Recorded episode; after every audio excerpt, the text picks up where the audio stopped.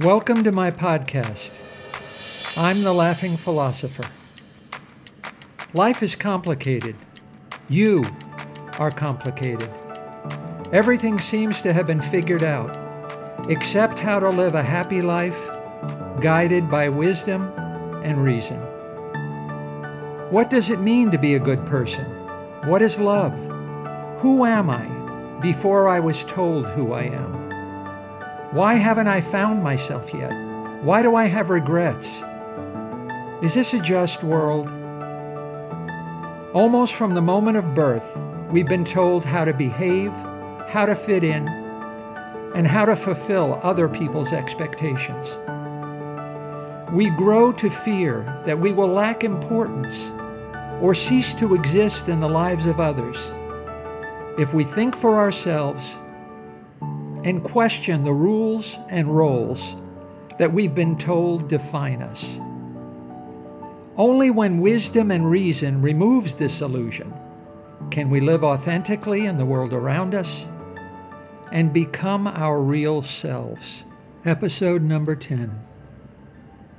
Are you wrong? I have a confession. I've been wrong. I feel like running home to my mother and licking my wounds. But my mother blames me for my failures, and some wounds are impossible to reach with my tongue.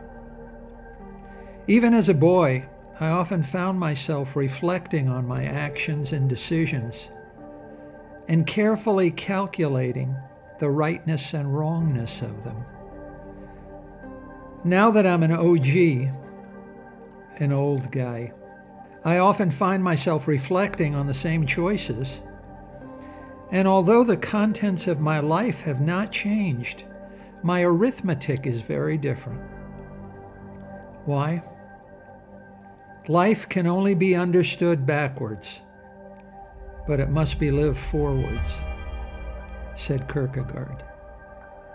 I believed that what is in my mind must be true, or it wouldn't be there in the first place. Now I see, and I cannot unsee, that I have been wrong about many things. I feel like the world's greatest fool. You're about to hear my list of the top 14 lies I once told myself. Number one, I was wrong. If God exists, then he prefers people to be free with the risk of disorder rather than to obey a book of instructions and live without freedom. Number two, I was wrong. There is not just one right way, but 100 right ways of accomplishing anything. Number three, I was wrong. It is not the strong that survive, but the durable. Number four, I was wrong. God doesn't care what people do in bed, as long as it's interesting. I want you to name 25 people from the 16th century. Name any person you can remember who lived in the 1500s. And if you can't remember 25 people, then how many people from this generation, from the 21st century, do you think will be remembered 500 years from now? You see, I was wrong. I will not be remembered. Number six, I was wrong. The evil in the world is not the price we pay to have free will. There is free will in heaven, and yet there is no evil. Number seven, I was wrong. No one can comb my hair as pretty as the wind. Number eight, I was wrong. Democracy is stupid. Who killed Socrates? Who voted for Hitler? Heaven is not a democracy.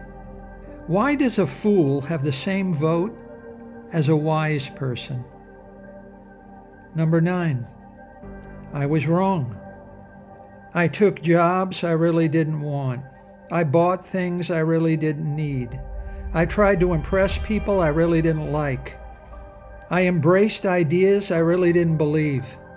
I did as I was told and lived so falsely and so poorly that my life wasn't worth living in the first place.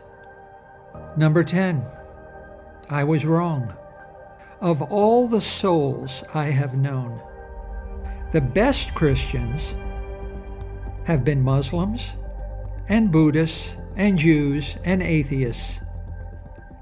Jesus Christ, I've found, is irrelevant only to Christians. Number 11, I was wrong. Life, what is it but a dream? The past already happened. It's a dream, an illusion. The future hasn't happened yet. It's a dream, a fantasy. My life has been consumed by dreams. I've watched the seconds pass by like ticks of a clock, each empty tick just like the one before it, devoid of feeling, meaning, and emotion. I should have lived in this moment. I should have lived in the now. That's where I was born. That's where I belonged. Be here now. It's the only true reality, and it is always now. Number 12. I was wrong. I called something utopian as if to dismiss it as entirely unrealistic. Now I see that if there is no hope, then there is no life. Number 13. I was wrong. Almost from the moment of birth, I was told what to think. I don't even know who I am. I know only who I was told I am. But who was I before I was told who I am? And I believe the things I was told as a child for the rest of my life. To think as a child thinks, to believe as a child believes, and to reason as a child reasons. Even as I became an old guy, and as I look over my shoulder at my foolish choices, I just shake my head in wonder and despair. A child's mind feels safe and familiar. It's easier just to believe the lies you are told than to think for yourself. And the longer you believe a lie, the more familiar it feels, and the less it matters to you that it's not the truth. It feels safe not to think and reason for yourself. Ancient lies become modern conveniences, and conveniences quickly become necessities. It feels dangerous to have an open mind and to dare figure out the truth for yourself. So you cling and wait. Cling to the lies and wait for the truth. And then you wake up and you realize that all you get by waiting is more waiting. You realize that a closed mind may be safe, but that's not what the human mind is for. And number 14, I was wrong. What is the meaning of life? No one knows. Everyone guesses. And your guess is as good as anyone else's guess. Why do you think there are so many religions? Why do you think there are so many experts like Jesus, Muhammad, and Siddhartha? Why do you think God wrote so many books? There is no absolute certainty. Not knowing gives birth to made up stuff, just as wealth leads to disappointment. And because we must have an answer, not knowing makes the made up nonsense feel more likely to be true. But you don't need a priest. You don't need a book. any priest, any book to tell you what you should think, to tell you what you should feel, and to dictate how you should behave toward God or your neighbors.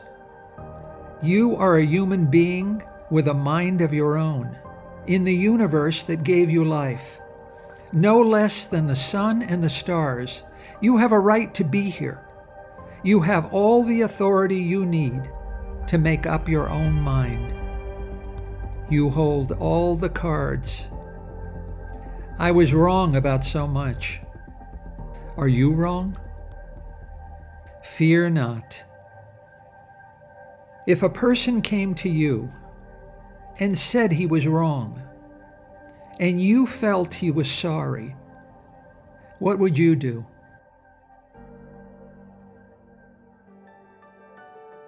Hi, I'm Dr. Robert Corey, the Laughing Philosopher. Thanks for listening to my podcast. I've devoted my professional life to the intersection of sociology and philosophy, where the contemporary problems of life meet the ideas and convictions of the greatest human minds. Join me by subscribing to The Laughing Philosopher as we use reason and wisdom to explore big answers to the most important of all big questions how to live.